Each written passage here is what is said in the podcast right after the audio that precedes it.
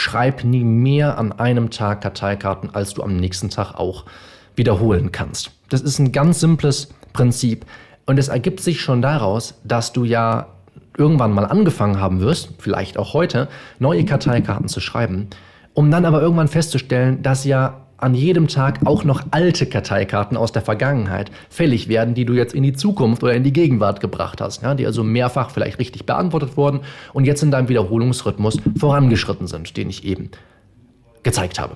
So, und dann musst du natürlich im nächsten Schritt dich auch fragen, okay, wenn jetzt alte Karten dazukommen, wie viel kann ich dann heute eigentlich neu schreiben? Weil, haben wir eben gelernt, die muss ich ja morgen aller spätestens wiederholen. Ja? Und jetzt ergibt das Ganze vielleicht auch ein etwas stimmigeres Bild, wenn du dir einmal klar machst, wie viele Karteikarten du überhaupt täglich oder Entschuldigung, in der Minute wiederholen kannst. Ja, und dann täglich maximal 90 Minuten. Ich würde mal sagen, dass du dir als Ziel setzen solltest, drei Karteikarten pro Minute richtig oder meinetwegen auch falsch, dann werden sie halt nochmal wiederholt, wieder hervorzuholen, inhaltlich. Ja, also versuche mal drei Karteikarten pro Minute zu schaffen und richtig zu beantworten. Das ist erst einmal sportlich, das ist aber machbar, da wirst du mit der Zeit hinkommen. Ja, das würde ich mir erstmal so vornehmen.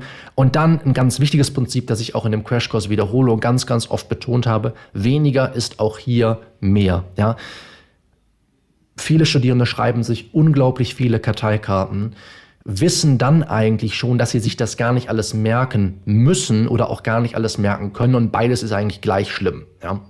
Viele Dinge ergeben sich aus dem Gesetz ja, oder lassen sich erschließen oder wenn sie einmal verstanden sind, müssen sie nicht wiederholt werden. Ich sage damit ausdrücklich nicht, dass man alles, was man einmal verstanden hat, nicht mehr wiederholen muss. Das wäre falsch, ja, weil dann diese Synapsen, die dich das haben verstehen lassen, ja gestärkt werden müssen, immer und immer wieder. Aber es ist doch deutlich leichter. Ja. Und vor allem, wenn man emotionale Beziehungen zu einer Information hat, ja, wenn man die lustig aufbereitet hat, wenn man sogar gereimt hat, dann muss man einfach nicht so häufig wiederholen. Und viele Dinge, die man sich aufgeschrieben hat, kann man regelmäßig auf mehrere Karteikarten herunterbrechen. Ja, die können auf mehrere Karteikarten verteilt werden.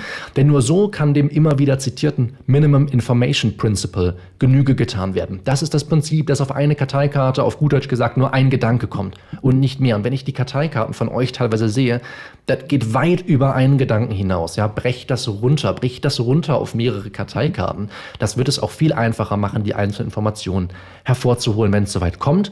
Und über das Prinzip Ober- und Untergrenzen habe ich schon in einem Beitrag von mir gesprochen, einem Videopodcast, der nennt sich der perfekte Lerntag für dein Jurastudium, werde ich jetzt hier in der Infokarte nochmal einblenden. Das Prinzip ist simpel, schreib auch dort nie mehr, als du am nächsten Tag wiederholen kannst. Leg dir also eine Untergrenze fest, was für dich Fortschritt bedeutet. So viele Karten schreibe ich und die kann ich morgen auch wiederholen und leg dir auch eine Obergrenze fest. Wenn du mal einen richtig geilen Lauf hast und richtig viele Karten produzieren kannst neu, denk trotzdem daran, dass du nicht mehr als eine bestimmte Anzahl am nächsten Tag wiederholen kannst.